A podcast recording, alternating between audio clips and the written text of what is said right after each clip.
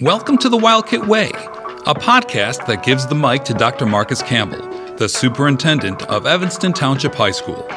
Join us on this audio journey as Dr. Campbell shares his stories and insights and has honest, real conversations with people who make ETHS and our community the incredible place it is.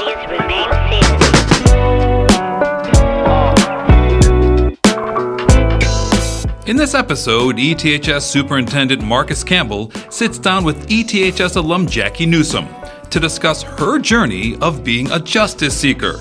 Newsome shares experiences about how school can create spaces and pockets to care about and be connected to the lives of others. Let's get started. You know.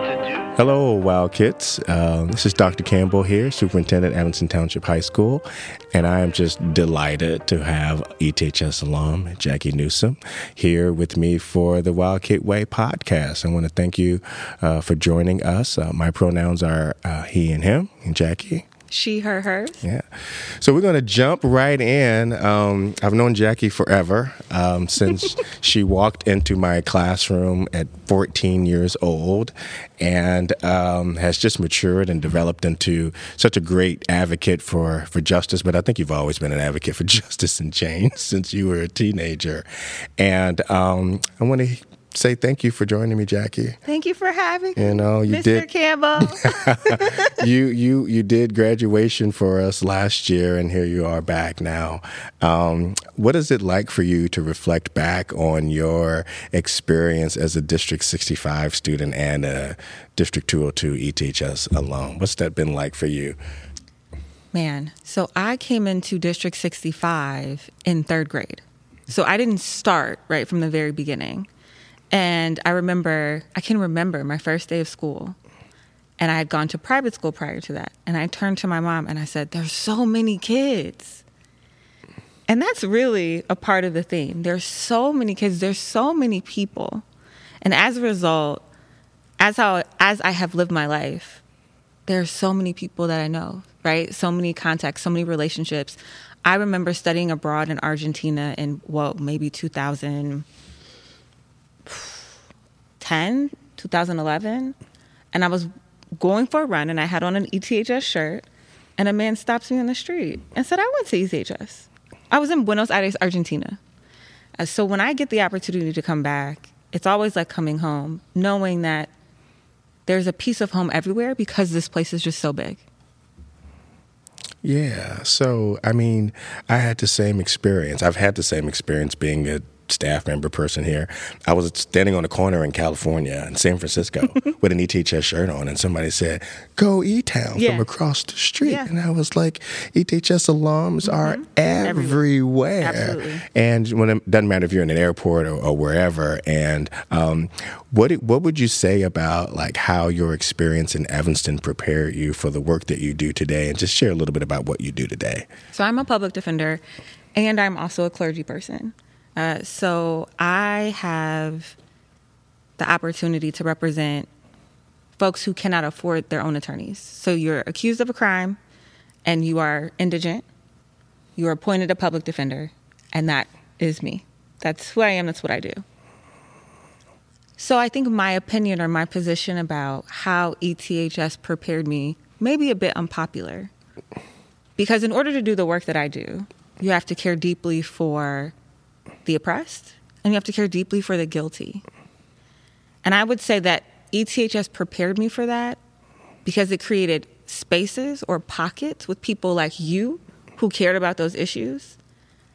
And at the same time, I had to work those muscles and be that justice seeker because there were other spaces that were bigger that didn't care about those issues. Mm-hmm. And so I was actually constantly working the muscle of protecting myself and others while being in the space. Yeah, yeah. And so today you get to, you're here, we're here in the auditorium because you're going to be keynoting the Black Student Summit. And uh, we've been doing our Student Summit for about 10 or 11 years now. And it's an opportunity for our Black students, and we have other summits, but this one in particular is important because it's where our Black identifying students and their allies can come together to talk about issues in Evanston in schools, be in solidarity with one another, talk about equity, talk about justice, and really uh, experience joy. And you're going to be keynoting that tomorrow, and we're excited that you're here because you get to kind of talk about the things that are near and dear to you with this audience. And we have, as a school, kind of normalized those pockets, but there's still so much work to do when we Yeah. talk about dismantling white supremacy, especially in educational systems. Absolutely, absolutely. And we, I mean, we see the same practices and policies in the criminal legal system, right?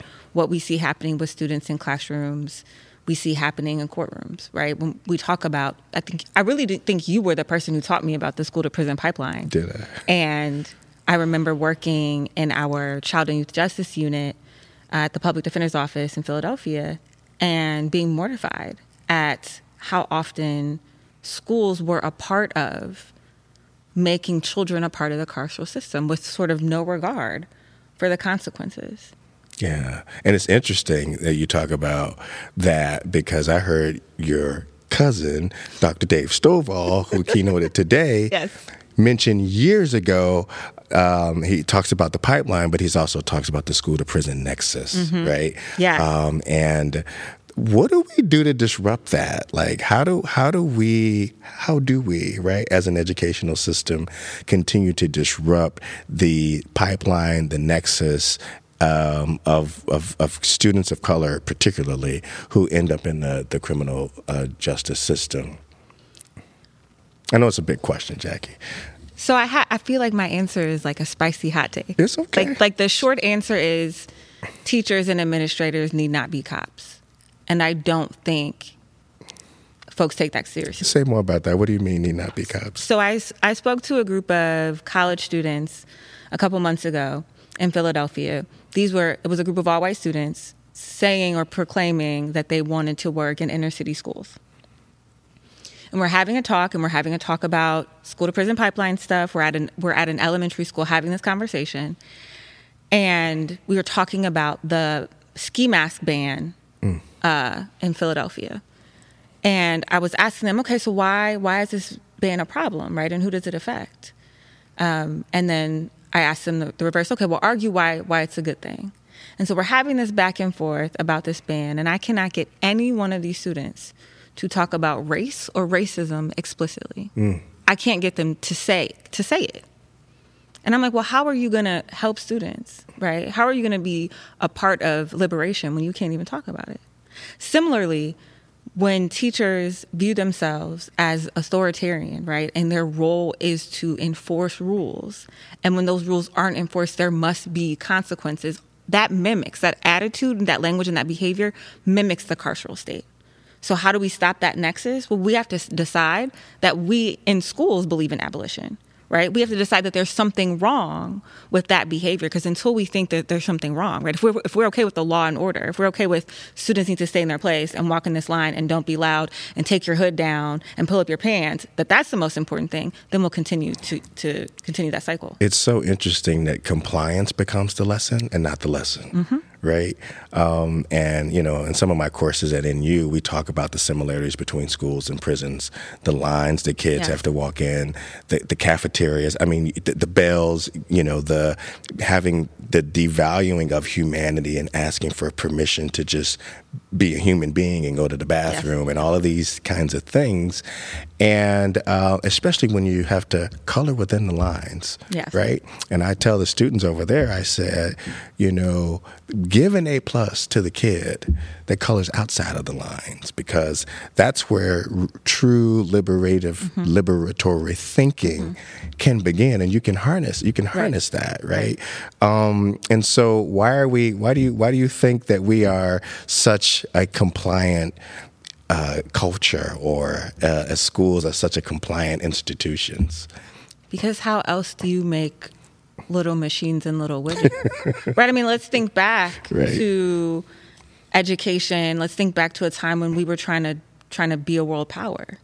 Right. And so we needed to make sure we were teaching and indoctrinating, right, and ingraining the same things in all of our children.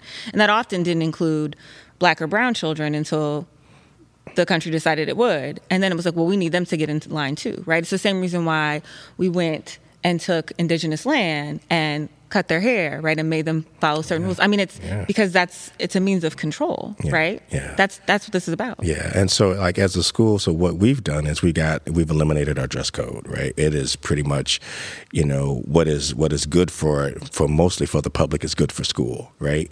And um, it really has changed our culture. We're not chasing kids about hats and all of these crazy things, and where we can really focus on the what really matters in school. And we've really engaged a process now around restorative practice, um, re- reducing you know suspensions and all of these things. But there's still this desire for some within our system about penalty, penalty, and to penalize, and to judge, and to throw out, and to not. And I and and and and we've had, you know, we we talk about solidarity and all of the things, but yet and still we wrestle with these um, vestiges of tradition, uh, and really just want to punish often and we're like hey let's let's let's have a more restorative culture and a restorative um, attitude around um, kids and and adults Sure, absolutely. I, so, uh, Professor James Forman Jr. wrote a law review article whew, years ago uh, where he talks about taking victims seriously. And so, when you're talking about folks who are having a hard time and still want to sort of penalize and punish, I think if we're reading them graciously, what they're saying is, well, I'm worried, right, that there's no consequence for the harm. Mm-hmm. And we've been talking about this theme in this poem, right? If I do harm to you, I do harm to myself. right And we're all worried about harm and the consequences of harm. And I think there's a complexity in that conversation, and folks just aren't yet willing to say, harm may be a part of life, but we can reconcile so that harm doesn't linger. And instead, what's happening is people want to get in front of any harm by creating structures and rules to suggest that it won't happen. Well, that's, that's actually not reasonable. But as long as we're giving people tools to work through harm, then everything can be okay. It's when we it's when we take away the tools, right, and the options and the opportunities that we have an issue. yeah and we don't even we, and often we don't even know the tools That's right. to that that can adjust and make and reconcile the harm That's right. right um, th- those kinds of uh, ideas and skill sets are kind of like not a part of our reality and so that's a part of that too and i love that you say if we read them graciously it's like you've been to seminaries Uh, so um, yeah, the poem "In Lak'ech" you referenced that's that's the theme of our summit this year, and I've also shared with our faculty that uh, this is our district pedagogy, right? It's in Lak'ech, right? Because in Lak'ech is restorative practice, right? In Lak'ech is um, how we can go about our day to day and how we want kids to treat each other, how we want staff to treat each other, and when we talk about, you know, everybody, you know, discusses this the positionality in schools and all of that. Um, there's got to be a top, and everybody has power, and, and the negotiation of power in school. Well, if we're in Lak'ech, then it sort of diffuses the power because you are my other me, right? And I, I, what does that poem mean to you, and what do you think you're going to say to the kids tomorrow? So I, I mean, I love that you asked me this because, and I loved your seminary comment because that's exactly what came up, mm. right? So we know that this poem is a part of a larger work, and reading through as best as I could the the rest of the larger work. There is very clear, right, indigenous uh, religious traditions, right, and Christocentric religious traditions coming out, right, in this notion of loving thy neighbor, and also this notion of being proud of who you are, right. Um, the author talking about being Chicano, meaning not hating someone else, but being proud of who you are, your culture, your traditions, and your rituals. Yeah.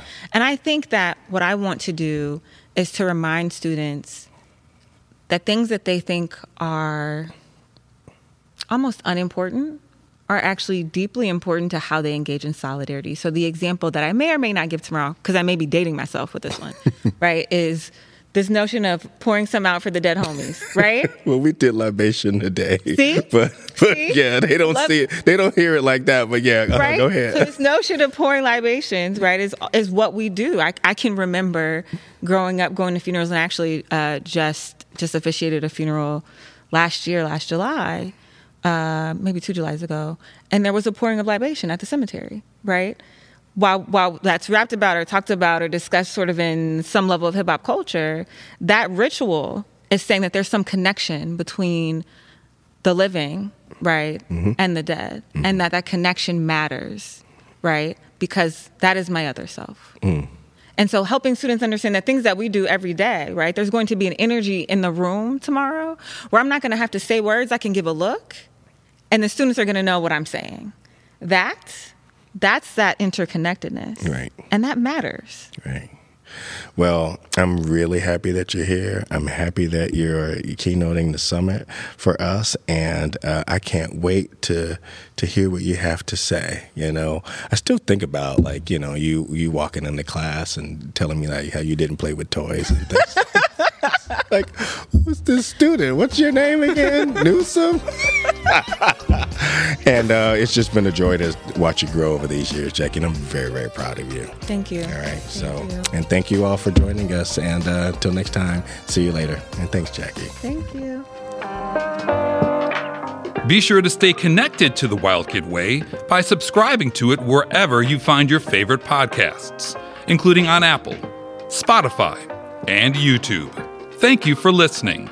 This is the Wildkit Way.